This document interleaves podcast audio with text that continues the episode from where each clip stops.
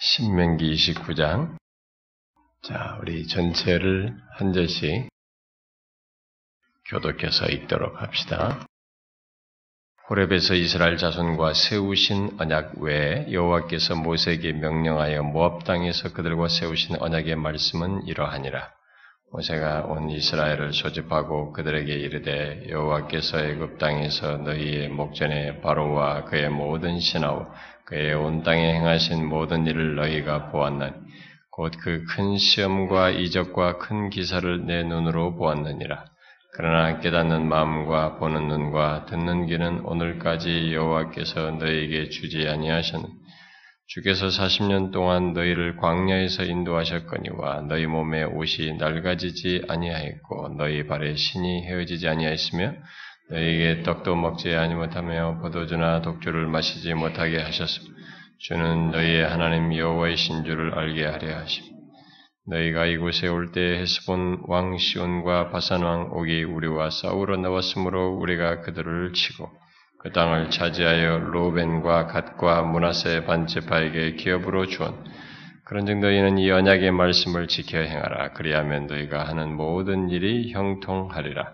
오늘 너희가 곧 너희의 수령과 너희의 지파와 너희의 원장들과 너희의 지도자와 이스라엘 모든 남자와 너희의 유아들과 너희의 아내와 및 내 진중에 있는 객과 너를 위하여 나무를 패는 자로부터 물 깃는 자까지 다 너희의 하나님 여호와 앞에 서 있는 것은 내 하나님 여호와의 언약에 참여하며 또 내 하나님 여호와께서 오늘 내게 하시는 맹세에 참여 여호와께서 내게 말씀하신 대로 또 내 조상 아브람과 이삭과 야곱에게 맹세하신 대로 오늘 너를 세워 자기 백성을 삼으시고 그는 친히 내 하나님이 되시려 함이니라.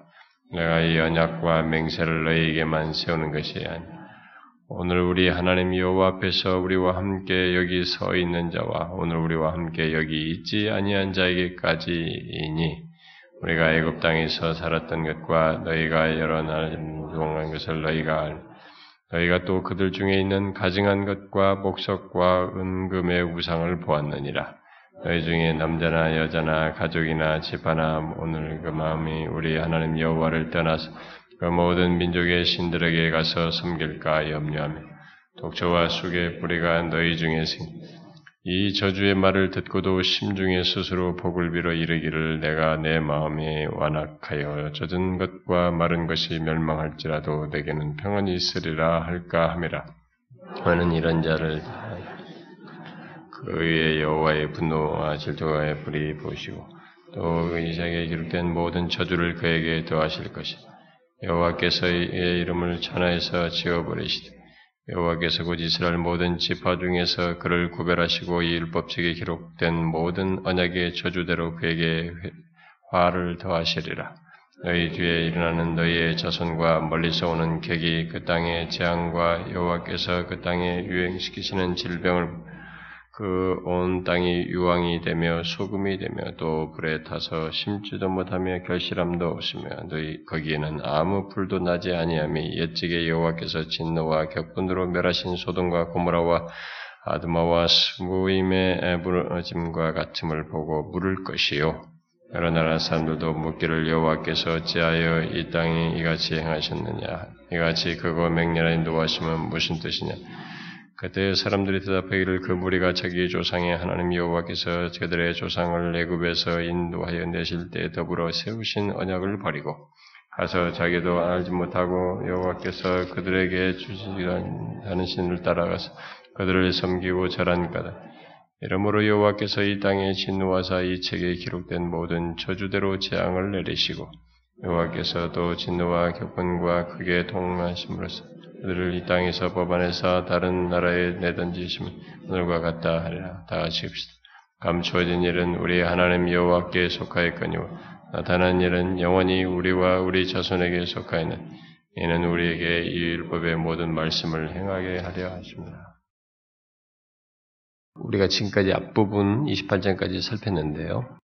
예, 여기 이 뒷부분은 이제 이십구 장 이하의 이 내용은 모세의 그 그의 삶과 사역의 이 끝마무리에 이제 해당하는 내용들로 이렇게 쭉 앞으로 전개될 것입니다. 이 마무리 설교라고 볼 수 있죠, 이게. 앞에서 말한 언약, 이 모압 평지에서의 이런 언약의 이 후손까지 그것을 잘 지켜서, 어, 회복해서 지켜야 된다는 이런 아, 마무리를 하고 있는데요. 이 마무리 설교를 하고, 후계자를 임명하고, 백성들에게 모세가 잊지 않도록 하기 위해서 노래를 가르치고 작별 인사를 하고 그의 그 그가 떠나는 모세의 마지막 그 장면에 대한 기록으로 이 신명기는 끝나게 됩니다. 그런데 여기 이십구 장 일 절이 호렙에서 이스라엘 자손과 세우신 언약 외에 여호와께서 모세에게 명령하여 모압 땅에서 그들과 세우신 언약의 말씀은 이러하니라, 이러하다 라고 할 때 이 지시가 어떤 것을 가르치느냐, 가리키느냐, 이십팔 장까지 말한 것을 가르치는 것이냐, 아니면 이십구 장 이 절 이하에 지금, 지금부터 말할 내용을 가르치, 가르치는 것이냐에 대해서 논쟁이 있습니다. 둘, 둘 다 팽팽한 두 가지 견해가 있는데요. 뭐 일반적으로는 신명기 법전이라고 우리가 말하는 신명기 십이 장부터 이십육 장을 포함한 이 모세의 두 번째 설교가 사 장 사십사 절부터 여기 이십팔 장 끝절까지가 쭉 전개되거든요. 그게 긴 두 번째 설교예요. 근데 그 안에 신명기 법전 십이 장부터 이십육 장이 핵심으로 있는 것입니다. 그런데 사 장 사십사 절부터 이십팔 장이 끝절까지 그 내용을 이렇게 지칭해서 이러하다라고 말하는 것으로 일반적으로 사람들이 주장을 합니다. 그래서 이 사 장 사십사 절에도 이 토라라고 말하면서 말한 그 내용을 여기 이십구 장 일 절에서는 모압의 언약으로 같이 병행을 이루어서 말한다고 보는 것입니다. 그래서 여기 이십구 장 일 절은 신명기의 중심부를 이렇게 쌓은, 쌓는 일종의 그, 그, 그것을 이렇게 쌓는 일종의 하나의 그런 내용의 뭐 겉봉투라고 생각할 수 있는 그런 내용이라고 말할 수 있습니다. 그 다음에 이제 이십구 장 이 절부터 이제 신명기의 그 외곽 부분으로 있는 내용이다라고 이제 보편적으로 봅니다.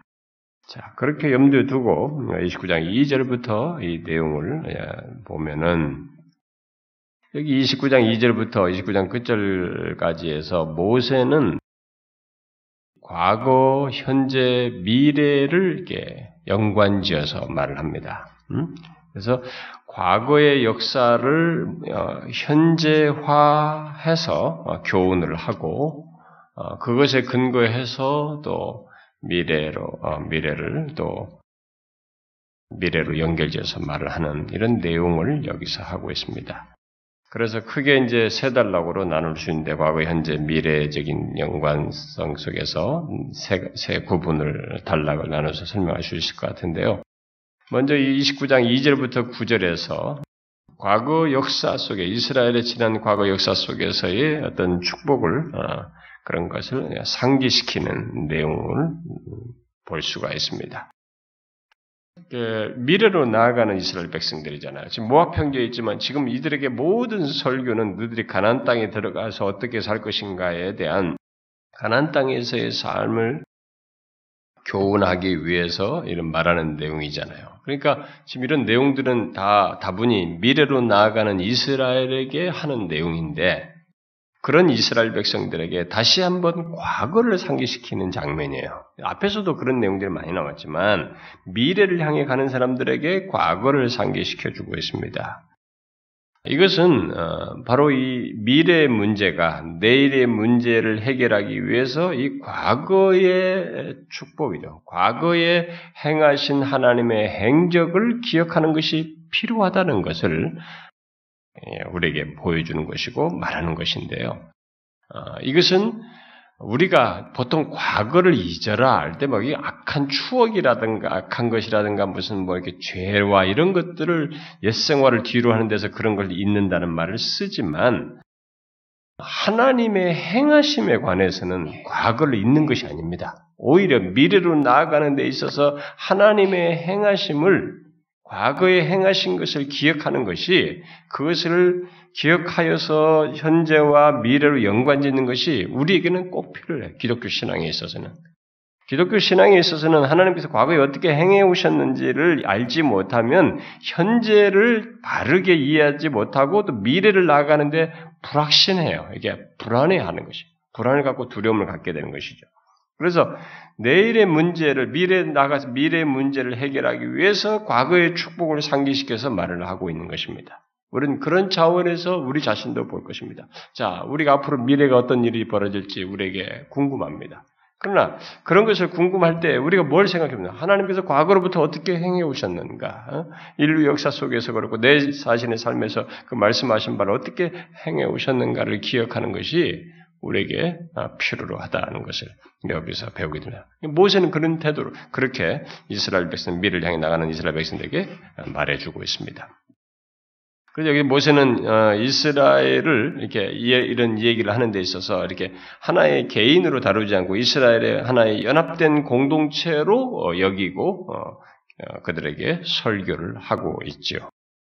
그래서 먼저 이제 이 절과 삼 절의 내용을 이렇게 보면은 뭐 온 이스라엘을 소집하고 그들에게 이르되 여호와께서 애굽 땅에서 너희의 목전에 바로와 모든 신하와 그의 온 땅에 행하신 모든 일을 너희가 보았나니 곧 그 큰 시험과 이적과 큰 기사를 내 눈으로 보았느니라.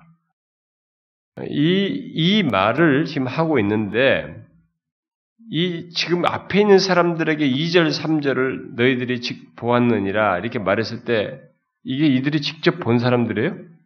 대부분은 안 본 사람들이에요. 어, 지금 후세대들이라고요. 후세대들.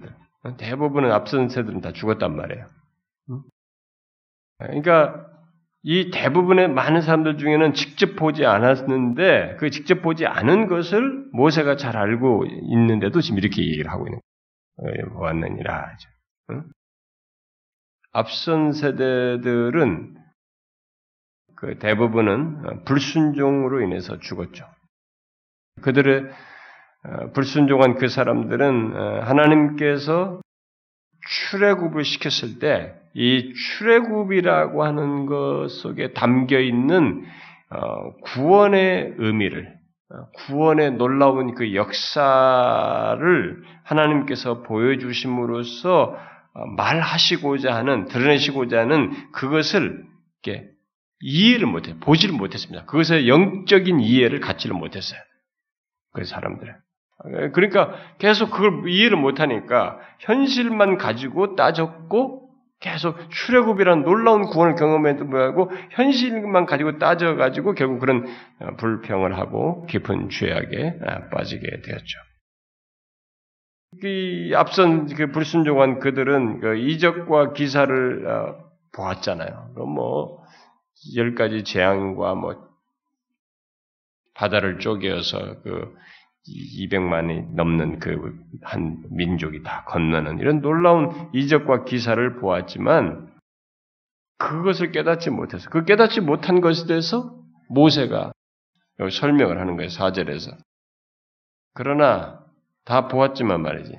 깨닫는 마음과 보는 눈과 듣는 귀는 오늘까지 여호와께서 너에게 주지 아니하셨느니라. 이렇게 말하고 있습니다. 이들이 깨닫는 마음, 보는 눈, 듣는 귀를 주지 않았기 때문에 그 구원의 놀라운 의미를 이해를 못한 거죠. 그 수준에 그래서 머물렀던 것입니다.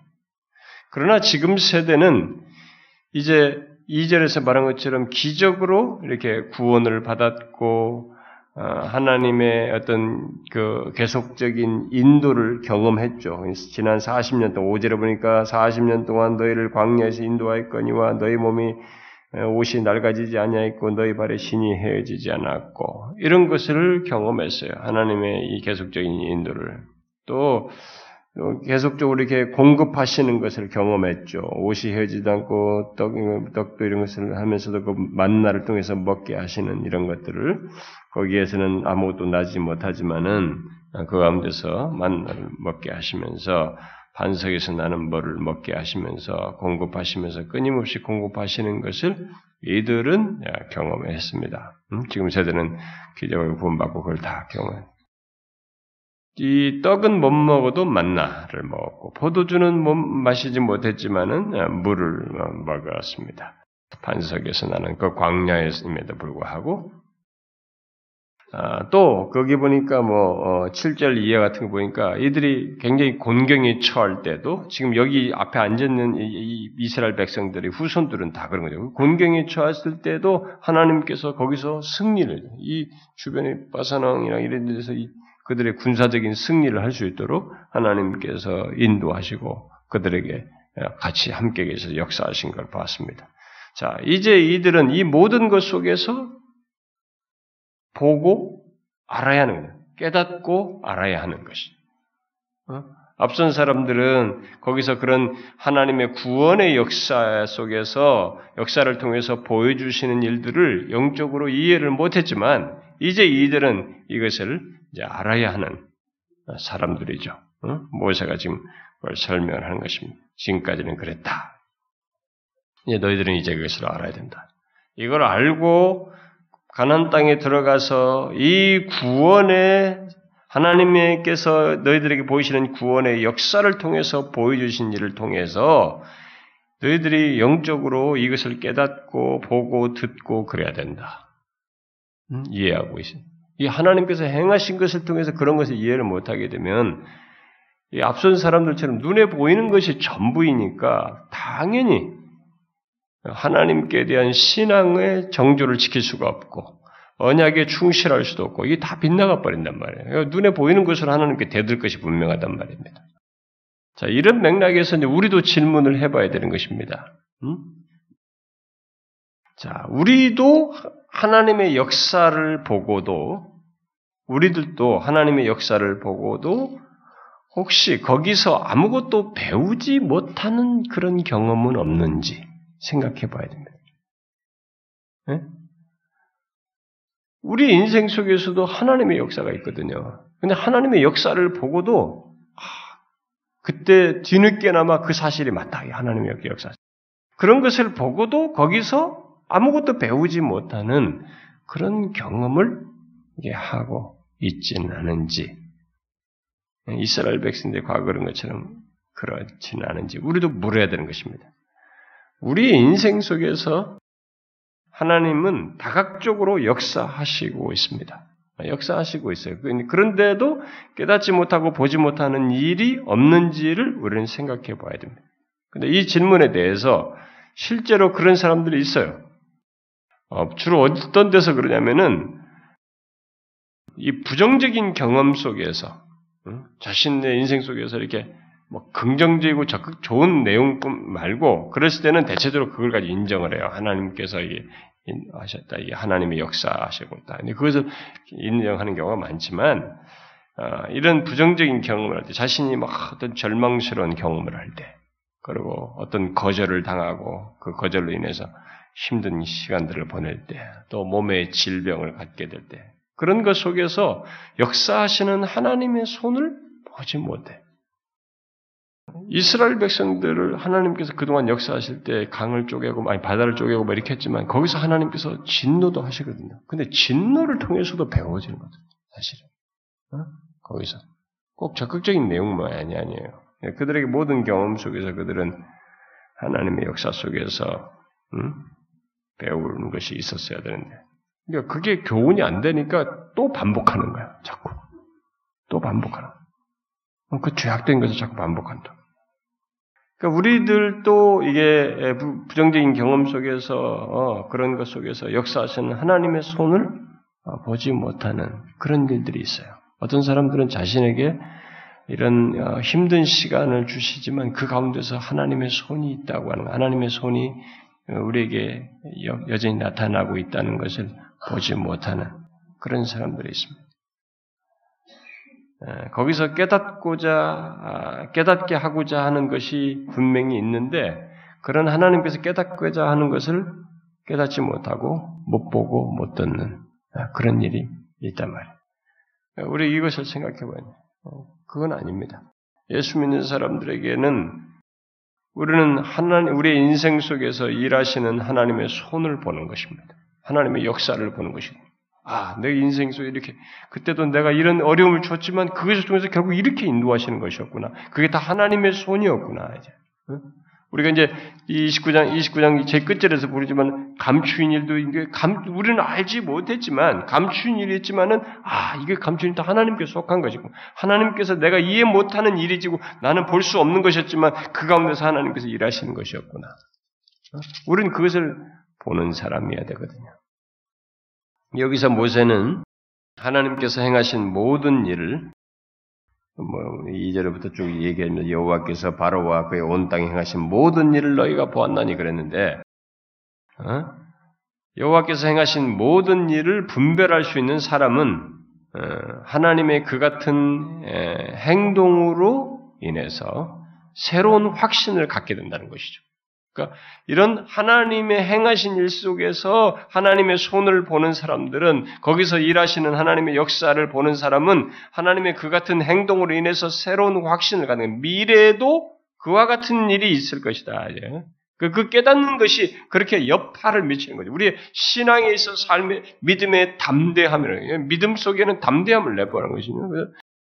계속 그 믿음이 흔들릴 때마다 담대함을 상실하는 것이 인간이에요. 근데 거기서 하나님께서 그래서 두려워하지 말라, 담대하라, 내가 너와 함께한다. 계속 이제 이 신명기 다 끝나자마자 여호수아에 들어가서 바로 그 얘기한단 말이에요. 하나님께서. 응? 이게 깨닫는 마음이 있어야 돼요. 하나님께서 이렇게 하신 것은, 아, 그 같은 행동에서 새로운 확신을 갖는 것이죠.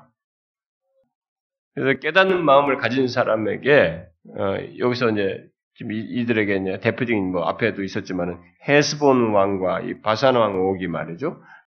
그래서 하나님께서 그들을 통해서 그들 가운데서 구원하셨던 거. 그러니까 헤스본과 바산의 이 정복은, 아, 가나안에서도 분명히 비슷한 승리를 이루시겠구나. 하나님 그렇게 하시겠구나. 그러니까 이걸 깨닫는 사람은 그렇게 생각하는 거예요. 근데 이게 깨닫는 사람이 없으면 또다시 바산 왕 같은 사람의 존재가 나타나면, 여리고는 사람은 이거 우리가 어떻게 무너뜨리라고, 어? 무기도 없는데. 당장 그 소리부터 하는 거야.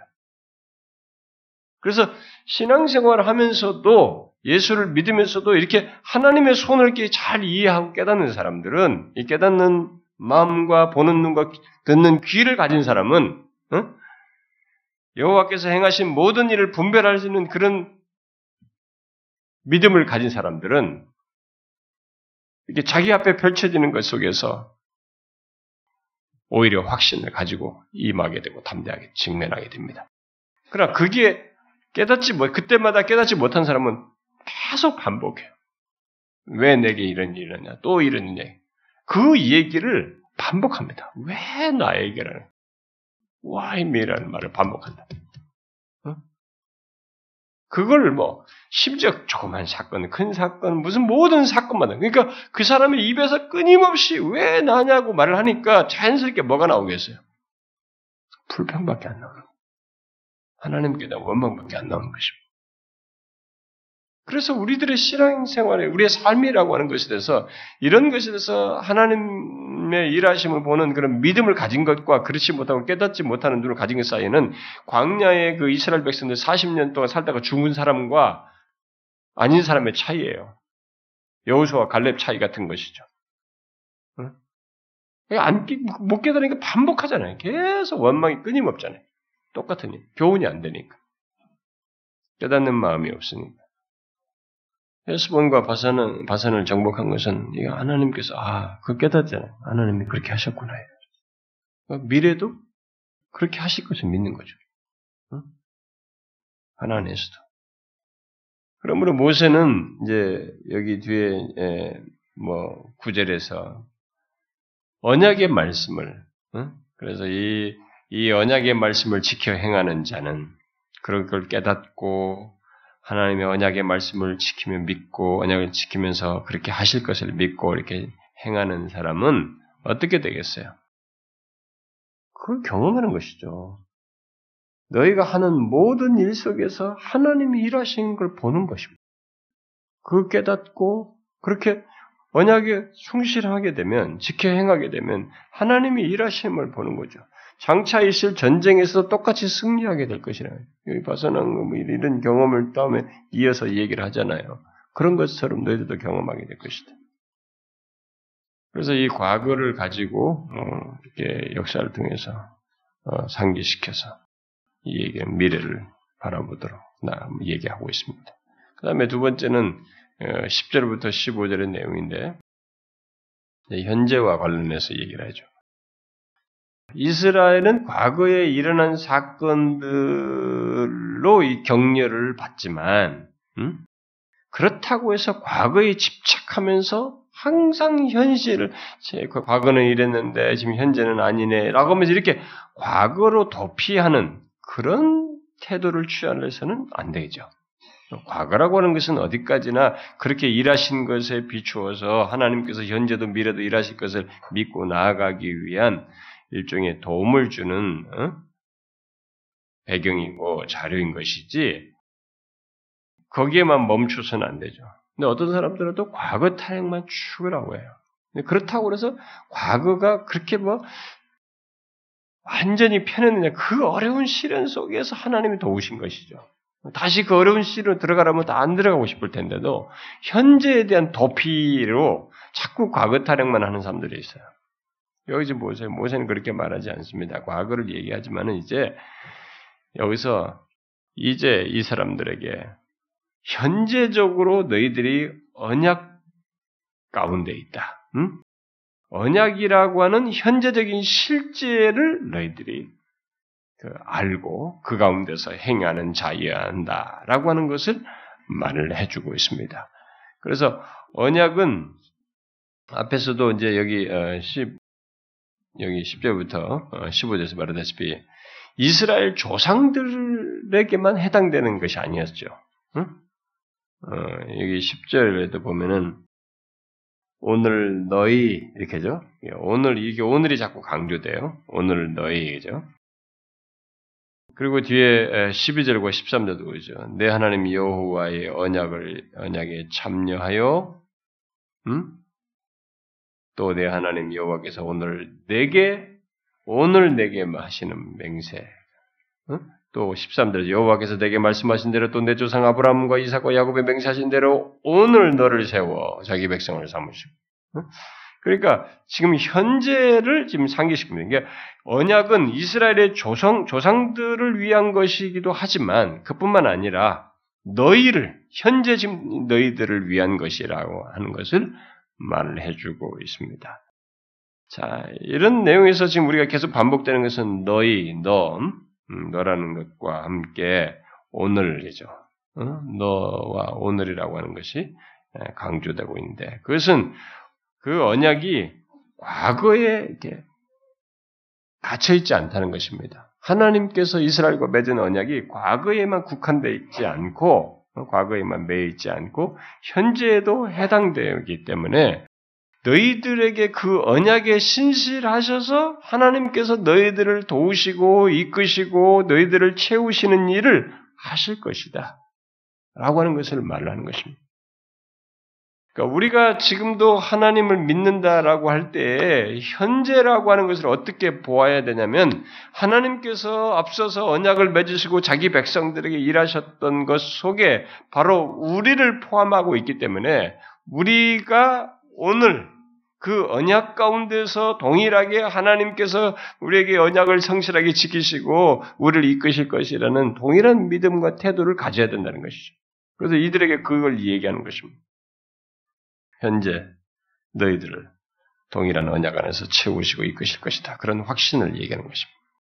특히 이 언약은 여기서도 이 얘기하지만 어, 어떤 소수에게만 특정한 사람들에게만 맺어서 그들에게만 혜택을 받도록 하는 것이 아니라 여기 십 절 이하에서 말한 것처럼 모든 사람을 망라합니다. 모든 계층, 모든 사람을 망라, 모든 사람을 위한 것으로 이 얘기를 합니다. 배경이 어떠느냐, 지위가 어떠느냐, 그가 어? 재산이 어떠느냐 그런 것과 상관없이 모두에게 해당되는 것이죠. 그래서 여기 십 절에 너희 해놓고는 거기에 수령, 또 너희 지파와 너희 장로들, 지도자로부터 유시해가지고 남녀, 노소 할 것 없이 어? 심지어 직업적으로 보면 진중에 있는 객과 나무를 패는 자들, 물깃는 자들까지 우리가 직업적으로 보면 이렇게 어? 좀 천시하는 것 같은 말이에요. 그런 대상자들까지 어? 위로부터 모두가 다 이 언약에 포함된다. 아, 그래서 이 이스라엘의 남녀노소를 위, 하나님의 언약은 모두를 위한 모든 신분과 모든 남녀노소를 위한 것이라고 하는 것을 말을 하면서 따라서 이 언약에 모두 제외됨이 없이 모두가 전적인 복종을 이 언약에 속하여 전적인 복종을 해야 된다는 사실을 내포해서 말합니다. 심지어 이 언약이 이제 가나안이라 가나안으로 이제 들어가는 처지에 있는 이 사람들뿐만 아니라 십사 절과 십오 절에 보니까 뭐예요? 이 언약과 맹세를 너희에게만 세우는 것이 아니라 어떻게 해요? 여호와 앞에서 우리와 함께 여기 서 있는 자와 오늘 우리와 함께 있지 아니한 자에게까지 너희들의 후손까지 뒤에 날 너희들의 후손까지 어?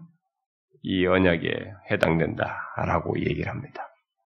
결국 이 언약 안에 조상과 이들의 후손을 다 연결시키고 있는 것입니다.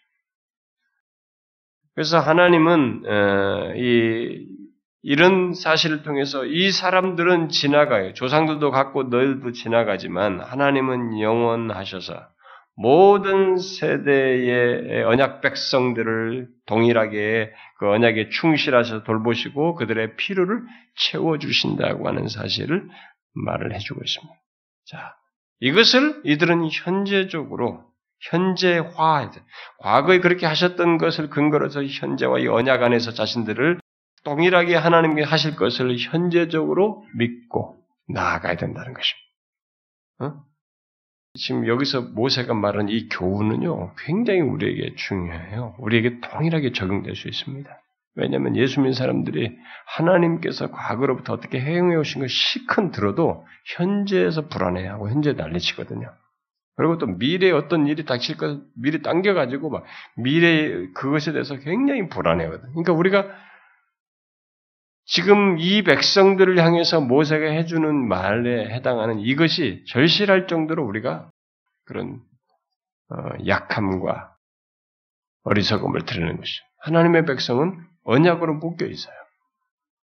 그래서 과거에 이렇게 하셨던 것처럼 현재도 동일한 그 언약 가운데 있는 이제 오늘 너희들에게 똑같이 있습니다. 그 근거에 의해서 미래에도 동일하게 그렇게 하실 것입니다.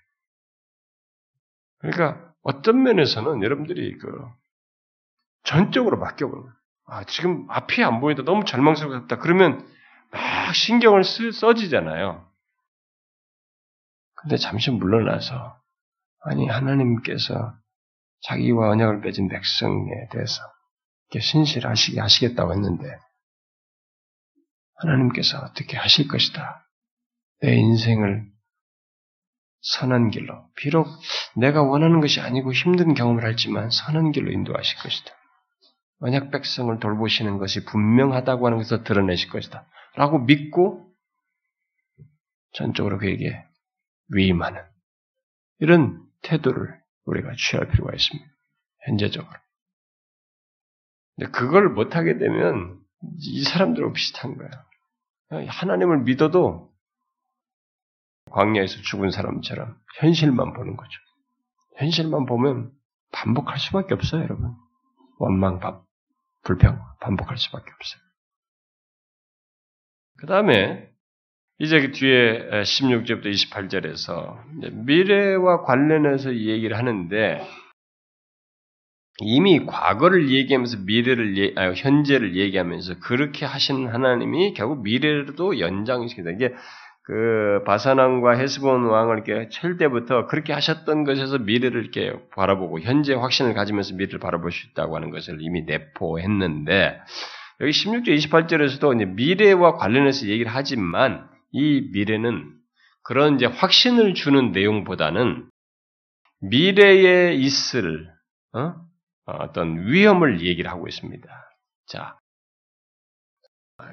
하나님께서 언약 안에서 심지어 후손까지 얘기해서 미래의 후손까지 연결해서 얘기 언약 안에서 그들을 여기까지 언약을 맺어서 성실하게 지키실 것을 얘기했어요.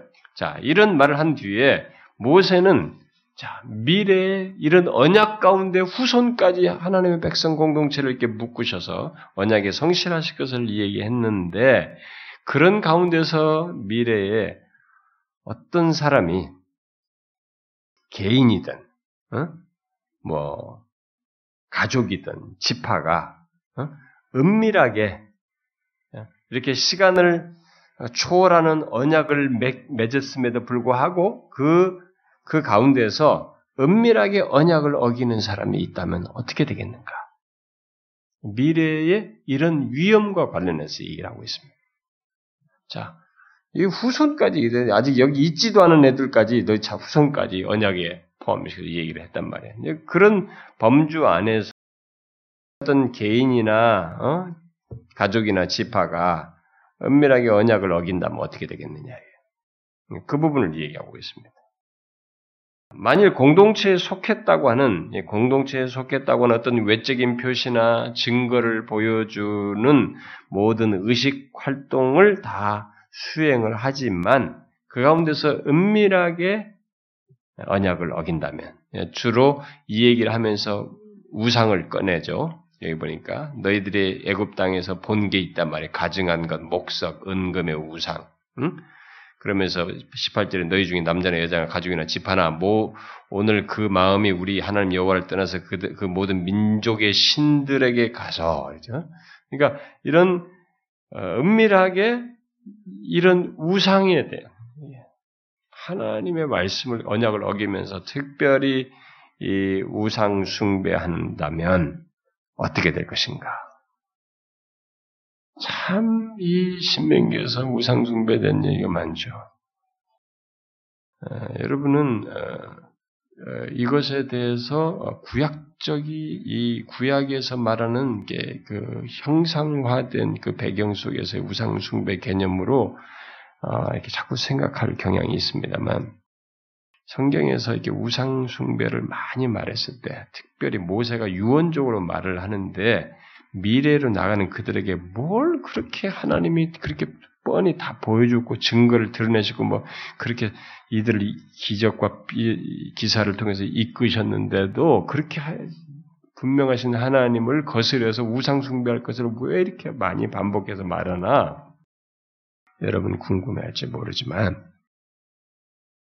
여러분, 하나님을 믿는 사람들에게요, 가장 강력한 그 유혹이 뭐냐면, 사실상은 우상숭배예요. 하나님을 제외, 하나님을 배제하고, 하나님보다 더 다른 것으로 이렇게 끼웃거려보고, 그쪽을 더 선호하고, 뭔가, 어, 이렇게 쫓고 싶은, 어, 취하고 싶은, 이 욕구가 다양한 얼굴로, 다양한 우상숭배의 다양한 얼굴로 등장하기 때문에 이게 굉장히 강력한 것입니다. 만일 누가 오늘날에 오늘날 현대 기독교인들의 우상숭배의 죄를 이런 영적인 면에서 전반에 걸쳐서 다 하나씩 파헤쳐서 설명해 준다면 우리가 다 경악할 겁니다. 실제로 있는 일이에요. 예수를 믿지만 마음은 온통 재물을 우상으로 섬기고 사람을 사랑하는 사람을 무척이나 쫓고 어? 뭐 하지만은 다 외형은 가지고 있지만 마음 자체는 더 하나님보다 쏟는 것이 많은 것들이 우리에게 널려 있기 때문에 이 문제는 제일 정말 그 강조하지 않을 수 없는 내용이에요. 그러면 이 신명기에서 구약을 들어간 이스라엘 백성들에게 이렇게 우상숭배를 많이 말했을 때 그런 시각에서 오늘날에 예수를 믿는다고 하는 사람들에게 이 얘기를 하게 되면요. 사실 이런 차원에서 이제 영적인 면에서 왜냐하면 또 시작성에서는 탐심을 우상숭배로도 얘기했잖아요. 그런 것처럼 탐심의 차원에서 여러 가지 것들을 다 망라해가지고 우리에게 파헤쳐서 하나씩 하나씩 얘기하게 되면 미안하지만 교회당에 앉은 사람 중에 상당수가 이렇게 반복적으로 교훈하고 경고하는 이 내용을 업신여기면서 우상숭배에 빠져있다는 것을 발견하게 될 겁니다. 저는 그런 것을 옛날 사람들이 썼어요. 존 오웬 같은 사람도 글을 썼고요. 옛날 사람들이 썼습니다. 예, 오늘은 더 하잖아요. 오늘은 우리가 뭐 컴퓨터나 이런 막 이 더 사람들의 마음 뺏기는 게 많기 때문에 어떤 사람들은 예배당에 와서도요 컴퓨터, 휴대폰 만져요. 그게 무슨 요즘은 하도 휴대폰에다가 찬송가와 성경을 다 담아가지고 보기 때문에 뭐 그렇게 보는 사람도 있어가지고 뭐, 뭐 그러는가 보다 한데 그렇지 않고 여기서 다른 거 하는 사람도 있어요. 예배당에서. 그건 완전 정신 나간 사람이에요. 그 예배당에 앉아있어서는 안 될 사람이에요. 하나님 앞에서 하나님을 모독하는 행동을 하는 것입니다. 그러니까 마음이 하나님보다 다른 것을 더 쏟는 것이거든요. 예를 들면 우리가 누구든지 어떤 사람은 정말 죽도록 자기 자식이 진짜 우상 수준이에요. 자기들은 아니라고 하지만은 이렇게 신명기에서 아니 멀쩡한 사람들을 다 아멘 아멘 하고 할 사람들한테 무슨 말해도 다 아멘 아멘 할 사람들한테 이렇게 우상숭배 지금 지금까지 얼마나 많이 읽었어요 우리가요. 수도 없이 많이 읽었지 않습니까? 그런데 아닌 게 아니라 들어가서 어떻게 됐습니까? 선지서가 지적한 게 뭡니까? 온통 우상숭배 이게. 여러분 이사야서나 예레미야 선지서 읽어보세요. 거기에 대부분 지적사항이 우상숭배예요. 형상으로 됐지만 그들의 마음은 만갈래의 우상숭배의 그 형태를 가지고 있는 그런 마음을 우상숭배의 욕구와 다양한 얼굴을 가지고 있었던 것입니다.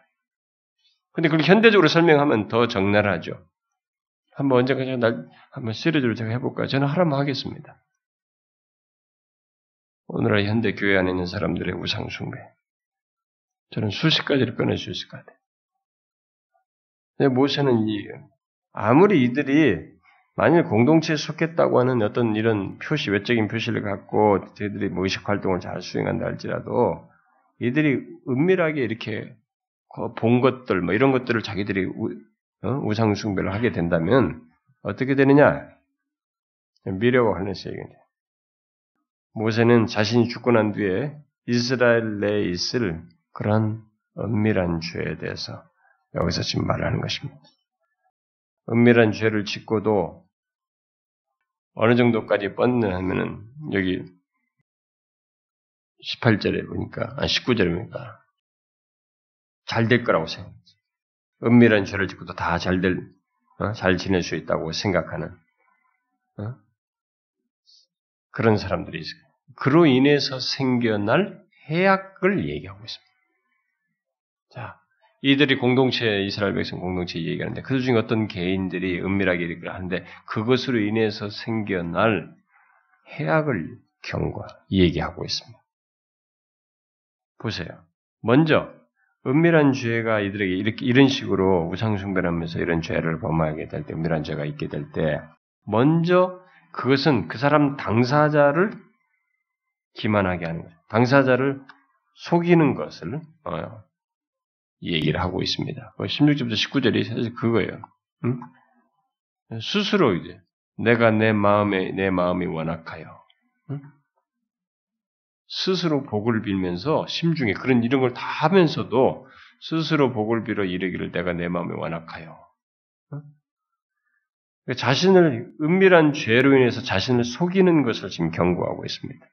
그러니까 은밀한 죄를 짓는다는 것은 이렇게 응?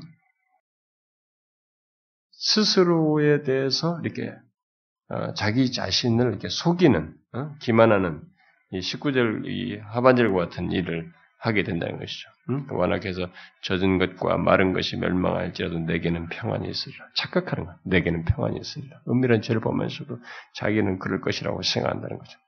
응? 악을 행하면서 잘 될 것이라고 생각하는 것은 여러분 인간이 죄를 범하면서 가장 범하는 가운데서 범하는 가장 큰 착각이에요. 여러분, 악을 행하면서 잘 될 것이라고 생각하는 것은 그 순간은 그렇게 생각이 보고 되는 것처럼 보이죠. 그러나 인간이 하나님 앞에 서 있는 인간, 하나님이 살아계시는 한에 있어서 그것은 인간이 범하는 가장 위험한 착각이에요. 아닙니다. 그것은 자신이 그런 은밀한 죄 속에서 속고 있는 것입니다. 원래 죄는 그런 기만적인 성격이 있는 거죠. 죄의 특성 중에 하나가 우리를 기만하는 것이에요. 자기를, 우리를 속, 속게 만드는 거죠. 응? 그래서 잘못된 가치관을 가지고, 예, 어, 죄의 달콤함과 이 매력에 빠져서 모든 것이 괜찮을 거라고. 보면 현재 그 매력이 있으니까 사람들이 그 기만 속에 빠지는데, 어, 절대로 잘 되지 않습니다. 여기서 말한 것처럼 평안이 있으리라. 천만의 말씀. 인간은 이 양심만으로는 이 죄가 가지고 있는 이 죄의 파괴력을 감지하지 못합니다.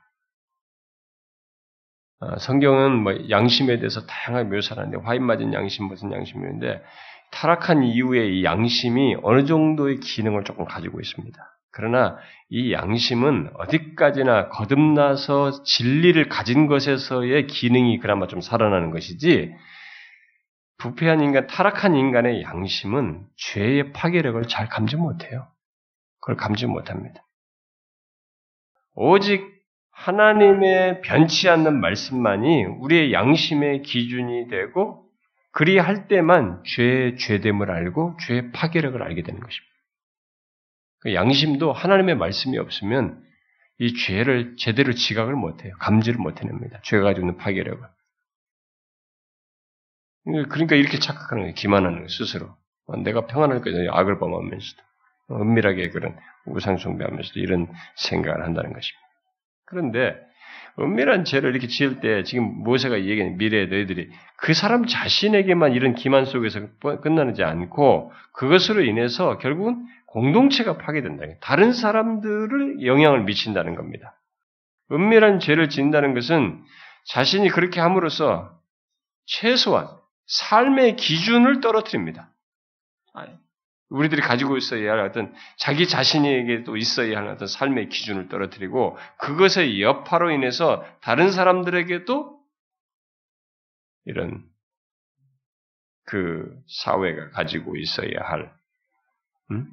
어떤 삶의 기준을 떨어뜨리는 그런 일을 하게 됩니다. 근데 그런 것을 당사자는 이제 알지 못하죠. 그래서 반대로 우리가 은밀한 죄를 이렇게 대항을 하게 되면, 어? 대적을 하게 되면, 분명히 우리에게는 뭐겠어요? 하나님을 위해서 더 가치 있는 영향을 미치시는 거예요. 그러나 빠져버리게 되면 오히려 반대 현상이 생기는 것입니다. 여기 죄는 여기 십팔 절 말씀대로 뭐예요? 독초와 쑥의 뿌리와 같은 것이에요. 독초의 뿌리예요. 쑥의 뿌리와 같은 것입니다. 응? 그처럼 이렇게 퍼지는 것입니다. 죄의 성격 중에 하나는 이 모세는 사실 여기서 이 미래에 나갈 이들 얘기하면서 미래에 대한 그 위험을 얘기하면서 이 죄 은밀하게 이들 가운데서 개인이 범하면서 이 공동체를 파괴되는 이 죄의 성, 특성을 사실상 여기서 우리에게 사실 밝혀준다고도 볼 수 있는데 죄는 절대적으로 고립되지 않습니다. 죄는 이렇게 오염성을 가지고 있어요. 특성 자체가. 아주 놀라울 정도로 죄는 오염성을 가지고 있습니다. 전염성, 전염성을 가지고 있는 거죠. 음. 그래서 전염성을 가지고 이게 파괴를 하는 것이죠. 그래서 다른 사람의 삶에서 그 죄가 이게 재현될 수 있는 음? 어, 그런 가능성과 힘을 제공하죠. 그래서 우리가 이 무슨 오늘날은 이 대중 매체가 발달해가지고 이게 예, 어떤 사실들이 죄악된 것과 포악한 것이 이렇게 전달되고 이렇게 영화나 뭐 스크린으로 이렇게 보게 됩니다만은 어, 무슨 알 권리다 뭐다 어차피 이제 우리가 세상이 자꾸 발전하면서 이게 뭐, 뭐 숙명인 것처럼 어쩔 수 없는 것처럼 이게 모든 사실이 사람들에게 알려지고 이런 일이 있었다 이런 극악한 일이 있었다 이렇게 사람들에게 알려지는 이 뉴스거리로 전달이 되지만 이 뉴스거리가 사람들로 하여금 이 죄의 전염성을 더 크게 갖게 하는 것입니다. 사실상. 그러니까 우리가 무슨 할리우드에서 뭐 영화 찍어도 그렇게 잔인하게 죽이는 거 뭐 어떻게 우리가 처음부터 생각해냈겠어요? 그런 가능성이야 있지만은 처음부터 그런 우리 아이디어가 있겠습니까? 영화를 보고 우리 지금 우리나라 사람도 애들도 뭐 그 영화를 보고 한번 그대로 해보고 싶었다 이거. 그래서 그 그대로 자기가 죽였다, 살인했다. 이 죄는요 그런 전염성 속에서 파괴하는 그런 힘을 가지고 있어요. 그 죄의 성격이에요. 선은 반대로 그렇지 않습니다. 선은 상대적으로 덜해요. 죄는 자체가 그렇게 해서 선은 어디까지나 하나님의 역사 안에서 정상적인 범주 안에서 하나님의 주도하심 속에서 크게 일어나는 역사가 있지만은 일반적인 모든 인간의 자연, 자연인과 이 모든 일반의 범주 세계 속에서는 이 죄가 이렇게 다른 사람에게 재현될 수 있는 가능성과 힘을 제공해요. 그래서 사람들이 밤, 똑같이 이미테이션도 하고 그런 것을 알므로써 이게 죄를 더 짓는 것입니다. 음, 저도 이렇게 모르던 세계에 그 나보다 앞선 사람들의 이 얘기를 듣고 아 그런 세계가 있었구나, 아 그런 죄가 있었구나 이게 모르는 세계를 알게 됐습니다. 제가 모르실 때 뭐 그런 거 알았겠어요? 본능의 그런 죄성을 가지고 있지만 그게 어떻다는 것에 대해 그걸 구체적으로 이렇게 이 죄성을 이렇게 저걸로 이렇게 드러낼 수 있는 가능성이 있다는 것은 지식이 없었는데 그 앞선 사람들의 그런 이 얘기를 들으면서 아 그럴 수 있구나 그런 것이 이제 들어온 거죠. 그리고 그것이 수시로 생각나. 아, 죄는 그런 성격을 갖는 건지. 그래서 모세는 이스라엘에서 이렇게 개인이든 가족이든 어쨌든 집하든 간에 어? 이들 안에서 이게 은밀한 죄가 다른 사람을 다 파괴한다는 사실을 여기서 강조를 하는 것입니다. 은밀한 죄를 지으면서 내게는 평안이 있으리라고 자랑하는 사람은 잠시는 평안한 것 같은 것을 느낄 수 있어요. 자기 자기 자기 자신은 그러나 다른 사람은 그렇지 않습니다. 여기 보니까 젖은 것과 마른 것이 멸망할지라도 내게는 평안이 있으리라 이렇게 말을 하는데 바로 그 젖은 것과 마른 것이 멸망하는 것과 같은 그런 일이 있는 것이죠. 그러니까 도처에 황폐함이 있게 되는 것입니다.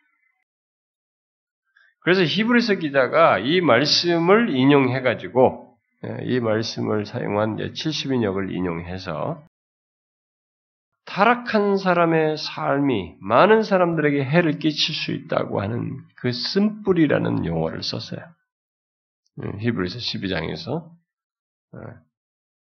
타락한 사람의 삶이 많은 사람에게 해를 끼칠 수 있다는 끼칠 수 있는 쓴뿌리처럼 그렇게 퍼진다고 하는 것을 얘기한 것입니다. 쓴뿌리. 그러니까 교회도요. 여러분들이 잘 아시면지만 우리 안에도 죄가 어떤 사람에게서 이제 자기가 물론 죄로 죄인지도 모르고 범할 수도 있습니다. 어떤 자기는 크게 왜냐하면 나는 이렇게 하면서 스스로 심중에 이렇게 하면서 스스로 기만 속에 사기 때문에 그런데 자기가 불평하고 험망 험담하고 누군가를 하고 이렇게 막 이렇게 리더십을 흠집으려고 이렇게 막 하잖아요. 근데 그게요.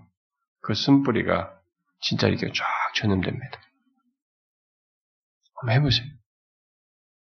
놀라운 효과가 나더라고요. 무서운 거예요. 근데 아셔야 됩니다. 그거 하나님이 다 지켜보고 있습니다. 그 얘기하는 거예요. 여기서 뒤에 가서. 하나님이 정리한다. 그것에 대해서 심판한다. 얘기합니다.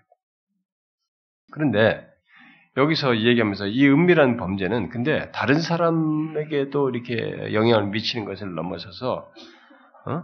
하나님을 분노케 한다는 거죠. 하나님을 슬프게 하고 분노케 한다는 것입니다. 어? 하나님은 이렇게 불변하시는 그 언약을 이들에게 언약 조항을 이미 그들에게 말씀하셨어요. 뭐 특별히 다른 신은 없다. 어? 우상은 금지되었다. 의상은 하면 안 된다. 예, 거기에는 타협이 없다. 뭐 다 다 가짜다 말이지. 그러니까 이 얘기 꺼낼 것도 아니다, 그것은. 분명히 못을 박았어요. 그럼에도 은밀한 범죄를 지으면서 자신의 그런 은밀함을 음? 모를 것이라고 생각하는 이런 어리석은 일을 하지만 하나님은 그것에 대해서 질투하시며 분노하신다. 그런 행동에 대해서. 하나님은 인간의 마음을 살펴서 아십니다. 지금 얘기를 계속하죠. 마음을 살피셔요. 마치 거룩의 빛으로 어두운 우리의 마음의 방을 쫙 밝히 비추듯이 하나님은 우리의 은밀한 그 마음을 다 아십니다. 그래서 그런 어, 죄에 하나님은 질투하셔서 심판하셔요. 그것이 거기 이십 절과 이십일 절에 얘기합니다. 여호와는 이런 자를 사하지 않으실 뿐 아니라 그 위에 여호와의 분노와 질투의 불을 부으시며 또 이 책에 기록된 모든 저주, 우리가 앞에 저주 봤죠? 예? 저주를 그에게 더하실 것이라 여호와께서 그의 이름을 천하에서 지워버리시되 여호와께서 곧 이스라엘 모든 지파 중에서 그를 구별을 하시고 이 율법책에 기록된 모든 언약의 저주대로 그에게 화를 더하시리라. 모르지 않습니다. 모를 것이라고 생각하면 안 되는 것입니다. 여러분, 우리들의 은밀한 죄에 대해서 하나님 모를 거라고 생각하면 안 됩니다. 저는 예수를 믿는 사람이라면, 진실한 신자라면 이 사실을 소름 끼칠 정도로 알아야 된다고 믿습니다. 나의 은밀한 죄를 하나님께서 다 아시고 거기에 대해서 질투하셔서 진노하신다, 분노하실 것이라는 이 사실을 소름 끼칠 정도로 알아야 돼요. 우리 은밀한 것에 대해서 아십니다. 그런 면에서 우리의 말을 조심할 필요가 있죠. 누구를 미워하고 내, 내가 가지고 있는 내 은밀한 내가 가지고 있는 그런 행동들과 이런 것에 대해서 하나님을 말씀을 거스리고 대항하는 이런 것에 대해서 우리가 대단히 경계할 필요가 있죠. 이런 경고의 말씀들은 오랜 세월 동안 은밀한 죄를 범하는 자가 사람들에게 끊임없이 있었기 때문에 사실 후대 역사 속에 있었기 때문에 이게 필요했어요. 모세는 이미 그런 계시적인 도구가 되어서 그걸 바라보고 이 얘기를 한 것입니다. 이스라엘 역사를 보게 되면 은밀한 죄를 범한 자가 끊임없이 있었고 그로 인해서 공동체가 오염되고 마침내 하나님이 진노하시는 그런 일들이 있었습니다. 여러분이 바로 이 신명기를 넘기자마자 조금 여호수아서를 지나다마자 우리는 벌써 바로 등장합니다. 누가 등장합니까? 응? 그렇게 은밀한 죄를 범한 것에 대해서 바로 밝혀지는 사건이 있잖아요. 뭐예요? 아간. 아간은 재물을 하나님보다 더 숭배했습니다. 기드온과 삼손도 자기 자신을 더 하나님보다 믿었어요. 뭐 아간 같은 경우도 그러니까 뭐 아간뿐만 아니라 자기 자신도 그렇고 그것 때문에 공동체가 그것 때문에 패배를 당하고 말이죠. 어? 그렇게 되지 않습니까? 그래서 하나님이 진노하시죠. 여러분 다윗도 그러잖아요. 다윗도 자기가 아무도 모를 줄 알았잖아요. 그리고 일 년이라는 세월을 지났잖아요. 선지자가 나타나서 얘기를 함으로써 하나님 앞에 하지 않습니다. 그리고 그가 교만했을 때 그로 인해서 이스라엘 백성 공동체가 하나님 앞에 같이 이렇게 어려움을 겪지 않습니다. 은밀한 죄는 이렇게 자기를 넘어서서 다른 사람들에게도 영향을 미치고 특별히 하나님의 진노를 불러일으켜요. 특별히 공동체적인 아, 이런 질투를 불러일으킬 죄에 대해서 특별히 진노를 일으키십니다. 그래서 여러분 신약에서도 바울이 고린도서에서 바로 그런 이런 사실을 얘기하잖아요. 온 덩어리에 퍼지는 적은 누룩에 대해서 얘기하잖아요. 적은 누룩에 대해서 누룩을 경고하지 않습니까? 교회 안에 이 적은 누룩이 있으면 누룩이 전체를 오염시키 부풀리게 하는. 참 우리가 주님 앞에 갈 때까지 교회가 좀 거룩하고 정말 서로가 막 사랑하면서 좀 진실한 교회로 이렇게 있다가 주님 앞에 갈 수 없을까? 제가 그런 기도를 해봤죠. 하나님께. 제가 평생 사역한다. 그렇게 하면서 더 사역할 수 없을까요? 그, 그런 기도를 하면서 생각을 하자 바로 교회 역사가 쫙 제 앞에 훑어 지나갔습니다. 그리고 앞선 믿음의 선배들이 다 지나갔어요. 스펄전, 로이 존스 모든 사람들 다 지나갔어요. 그런 교회는 없었어요. 교회는 섞여 있어요. 섞여 있고 수시로 시험을 당하고 끝없이 하나님보다 자기 자신을 주목하고 자기 자신을 드러내는 그런 사건과 그런 사람들이 있음으로 인해서 계속 교회는 어려움, 누룩이 생기는 거죠. 근데 그것을 방관하지 말고 반드시 누룩을 제하라고 하지 않습니까? 교회는 제함으로써 건강성을 유지한다는 것입니다. 이스라엘 사람들은 종종 하나님이 그들의 삶에 어떻게 역사하시는지 이 앞에서 말한 깨닫는 마음, 깨닫는 마음을 갖지지 못했습니다. 이렇게 모세가 말을 했음에도 불구하고 이스라엘 백성들은 그들의 삶에서 역사하시는 그 하나님, 그가 어떻게 역사하시는지를 깨닫는 마음을 가지지 못했어요.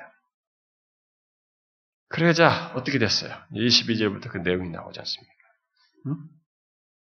이방 이웃들 중에 일부일까? 어? 그, 그들이 깨닫고 얘기해 줬어요. 응? 하나님의, 하나님이 노여하신다는 분명한 증거를 보는 눈을 그들이 가졌어요. 그리고 말을 한 거지. 응? 거기 이십이 절 이하 그러지 않습니까? 너희 뒤에 일어나는 너희 자손과 멀리서 오는 객이 이 땅에 그 땅의 재앙과 여호와께서 그 땅에 유행시키는 질병을 보며 그 온 땅이 유황이 되고 소금이 되고 불에 타서 심지도 못하고 결실함도 없으며 거기에 아무 불도 나지 아니함이 옛적에 여호와께서 진노와 격, 격분으로 멸하신 소돔과 고모라와 아드마와 스보임의 무너짐과 같음을 보고 물을 것이요. 응? 물을 거란 말이야. 그렇게 질문하면 누가 그랬을까? 왜, 왜 그랬을까? 어? 여기에 대해서 하나님을 믿지 않는 이웃 나라까지도 심지어 경건치 않은 자, 경건치 못한 자들까지 이스라엘 사람들에 대해서 거기서 답을 하는 거죠. 응? 여러 나라 사람들 보기로 여호와께서 어찌하여 이 땅에 이같이 행하셨느냐?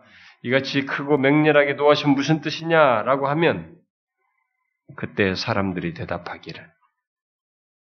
이십오 절과 이십육 절에 그 무리가 자기 조상의 하나님 여호와께서 그들의 조상을 애굽에서 인도해 내실 때 더불어 세운 언약을 버리고 가서 자기지도 알지도 못하는 그 여호와께서 그들에게 주시도 아니한 다른 신을 따라가다 저렇게 됐대.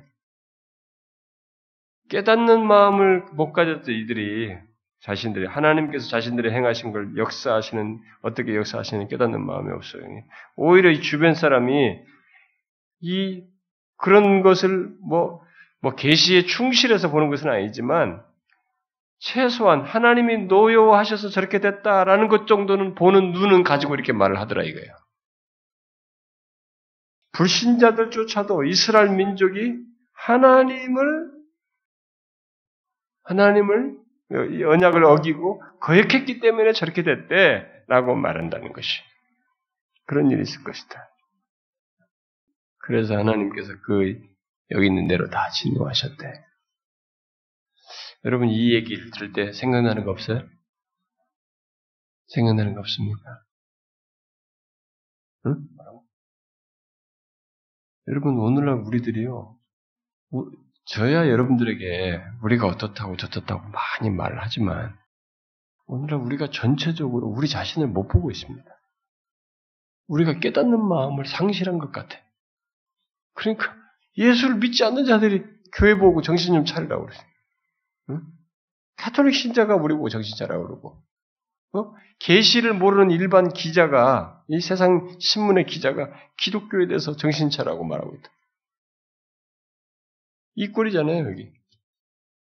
그들이 보는 눈을 가지고 있네. 우리는 보는 눈을 상실했는데.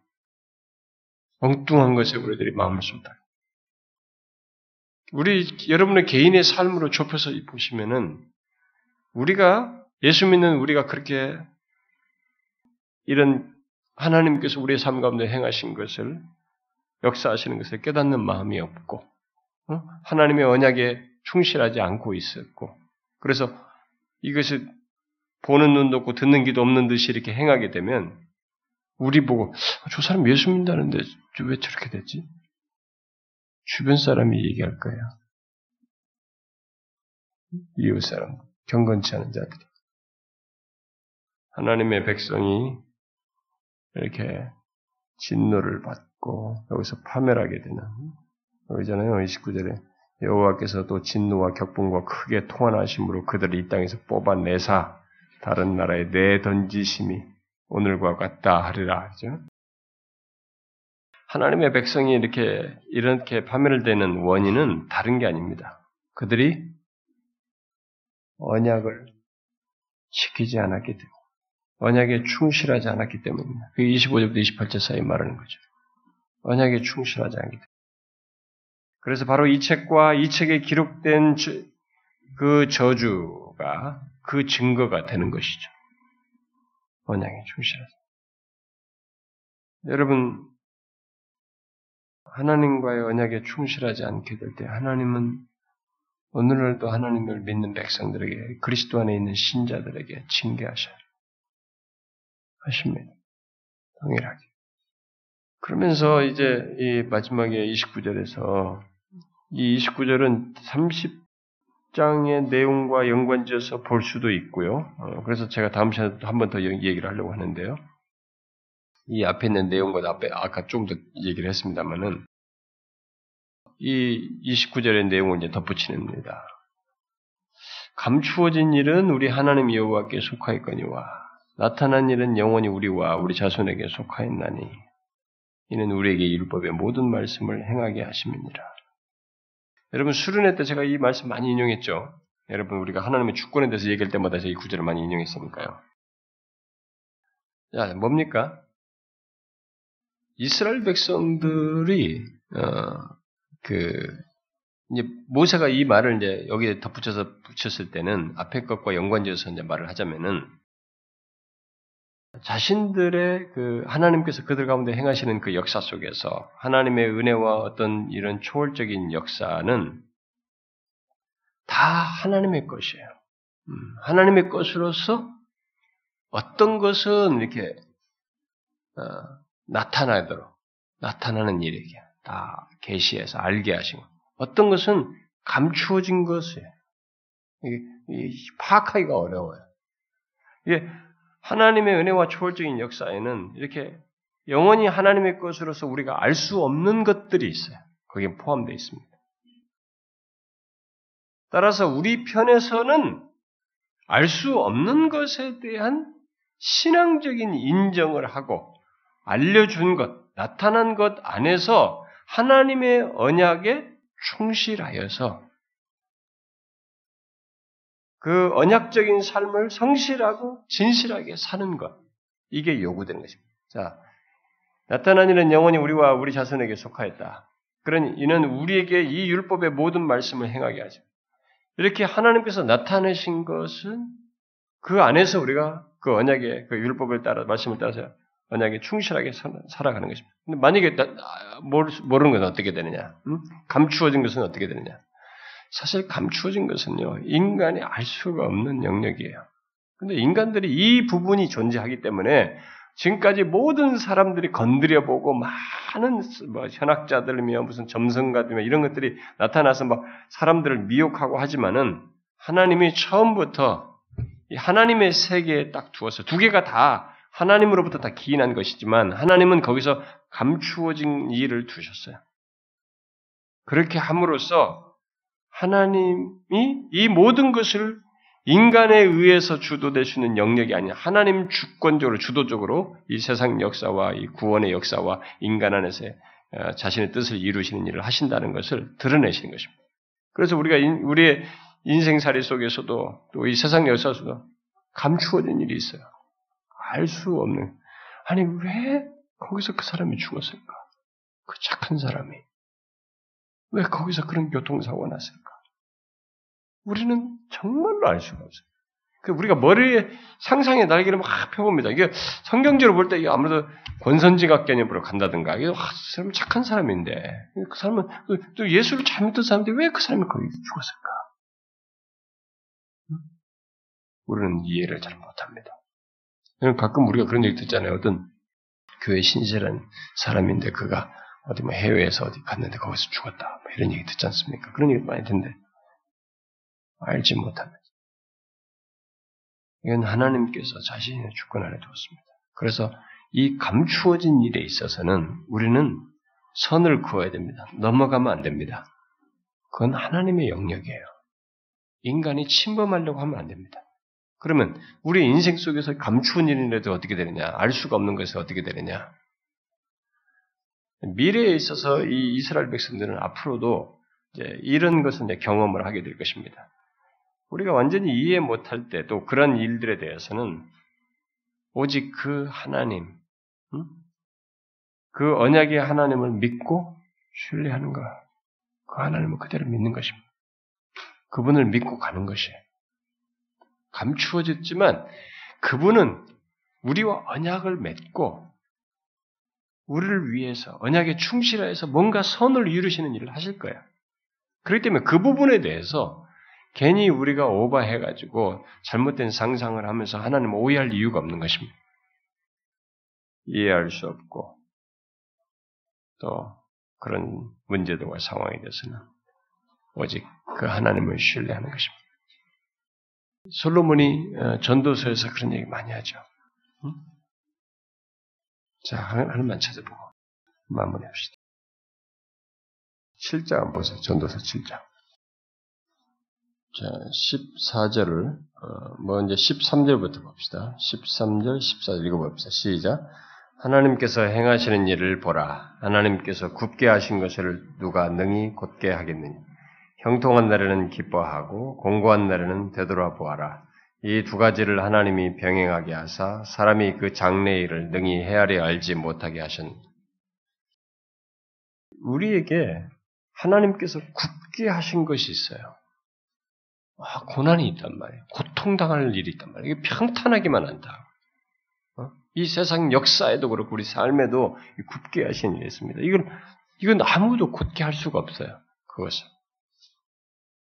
그래서 하나님은 형통한 날과 공고한 날을 이렇게 병행하셔서 사람으로 하여금 그의 장래일을 능히 헤아리지 못하게 하셨어요.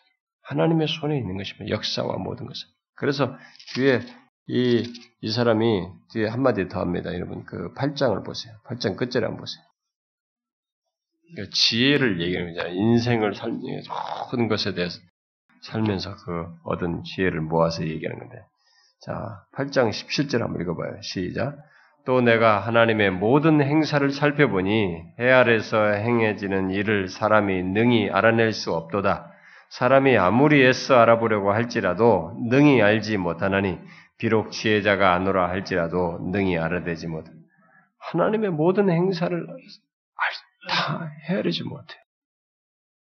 거기에는 오늘 보면 말한 것처럼 감추어진 일이 있는 것입니다. 그래서 이스라엘 백성들이 미래를 향해서 나아갈 때 그들이 어디에 다 주목을 해야 되냐면 하나님께 주목을 해야 되는 것이에요. 전적으로 자신들의 미래에 있어서 그 하나님을 등져가면서 하나님의 질투를 야기시키면서 다른 신을 운운하고 그런 우상을 섬길 게 아니라 이렇게 감추인 일과 나타낼 일을 가지고 그들을 이끄시면서 단지 그 말씀하신 것 안에서 복을 주시고 어? 그들과 복된 관계를 가지시는 그 하나님을 믿고 그들은 그 하나님께 주목을 해야 되는 것이죠. 미래, 미래에는 하나님을 주목함으로써 그분을 신뢰함으로써 미래는 안전한 것이에요. 가나안 땅으로 들어간 그들은 그것을 알아야 돼요. 우리가 미래가 어떻게 안전할 수 있느냐. 아, 목사님, 현실을 너무 모르는 얘기입니다. 또다시 현실 얘기를 할 것입니다, 여러분들. 그러나 제가 또다시 얘기하겠습니다. 현실은 하나님이 창조하셔요. 미래라고 하는 현실은 하나님이 주시는 것입니다. 그래서 하나님만큼 현실적인 분이 없습니다. 가장 완벽하게 우리의 현실을 지배하시고 통치하시며 허락하십니다. 그래서 미래를 향해 나아갈 때 하나님을 주목하지 않으면 미래는 불안해요. 그래서 거기서 뭐 은밀하게 우상을 섬기면서 뭔가 이게 해보겠다고 해봐야 자기도 망하고 주변도 오염시키고 민족 전체를 하나님을 슬프게 하며 분노를 불러일으키는 것입니다. 미래는 하나님께 있어. 여러분, 우리가 이해 못할 것이 있습니다. 여러분들의 인생 속에도 지금까지 이해 못할 것이 있습니다. 근데 그런 것을 아, 하나님을 믿으면 그런 걸 이해 못할 것이 없어야지 하면서 누가 명쾌하게 말하거든. 그건 이단이에요. 그 사람들은. 하나님을 팔아먹으면서. 왜냐면 옛날에 문선명이도 그렇고 다 이단들이 성경이 없는 것들을 명쾌하게 말하면서 하나님을 팔아먹으면서 다 말해주는 것처럼 말했습니다. 거기에 너무 명쾌한 것 같으니까 사람들이 다 넘어갔던 것이. 하나님의 계시 안에서 우리는 살아도 충분하고요. 인간이 가지고 있는 지혜와 영역과 모든 능력이 이 계시 안에 머물러도 충분합니다. 이걸 벗어나서 하나님이 감추는 것까지 알면, 알아서 뭔가를 해보려고 하는 것 자체가 오버하는 것입니다. 미래는 하나님의 것이 감추인 것에 대해서 한 가지 태도를 취하면 됩니다. 감추신 채 일하시는 그 하나님을 신뢰하는 것이. 여러분, 우리도 똑같이 그러길 바라요. 과거에 행하신 것을 가지고 현재의 언약을 상기시키며 현재와 미래를 보게 하시는 하나님을 기억하고 미래에 대한 염려 때문에 자꾸 은밀하게 다른 것을 이렇게 끼웃거리며 우상숭배하고 그러지 말고 비록 내가 이해 못할 일이 벌어져도 여전히 하나님 언약을 지키면서 우리를 인도하실 것이고 미래도 우리를 인도하실 것을 믿고 가라는 것입니다. 여러분 모두 그러기를 바라요. 음. 기도합시다. 하나님 아버지 감사합니다. 우리를 지금까지 앞선 믿음의 선배들을 이끄셨듯이 우리의 삶 가운데 계셔서 우리를 이끌어주신 하나님, 그것으로 끝나지 않고 우리와 맺은 언약을 지금도 성실하게 지키시며 그 언약 가운데서 우리에게 펼쳐질 미래를 계속 인도하시며 신실하실 하나님, 우리가 그 하나님을 분명히 현재와 미래 속에서도 굳건히 믿고 나아가는 저희들 되게 하여 주옵소서.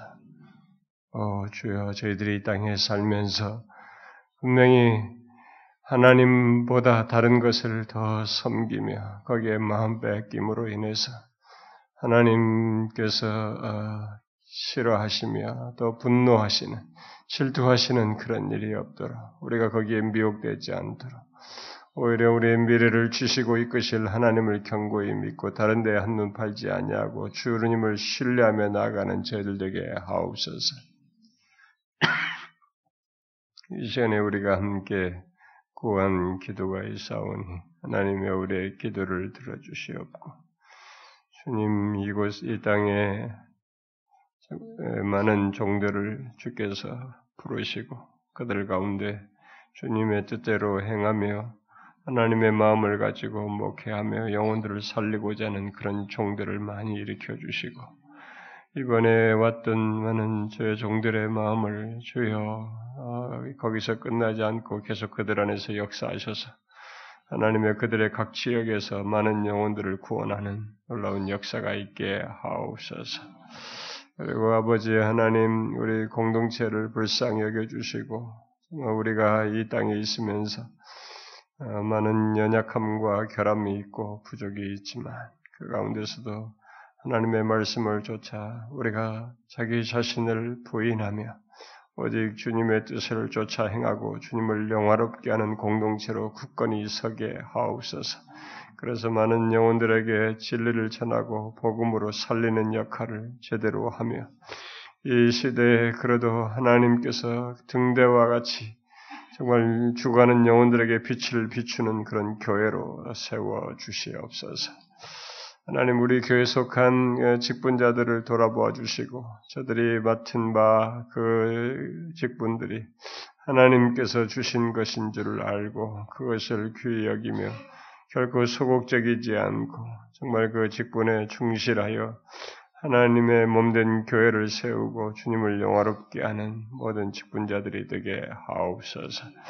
우리 여기 나온 각 성도들의 기도를 헤아려 주시고 저들이 가지고 있는 현실의 모든 필요와 문제를 돌아보아 주옵소서.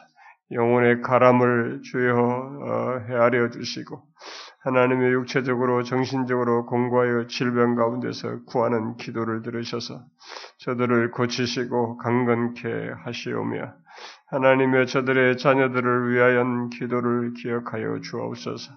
자녀들이 커가면서 저들이 하나님으로부터 멀어지는 일이 없게 하시고 하나님의 오히려 세월이 지나면 지날수록 주님에 대한 이해가 깊어져서 정녕 회심한 자녀가 되어 하나님의 이 세대에서 구별된 자녀로 살게 하옵소서. 결혼을 위해서 장례를 미루를 두고 하나님 앞에 기도하는 영혼들의 기도를 들으시고 사랑하는 공동체 안에 하나님의 끝없는 이런 생명의 역사와 하나님의 돌보심의 역사가 지체들에게 있어서 우리가 하루하루 살면서 하나님으로 인하여 기뻐하며 감사하는 복된 공동체가 되게 하옵소서. 각 사람의 기도를 들어주시기를 구하옵고 예수 그리스도의 이름으로 기도하옵나이다. 아멘.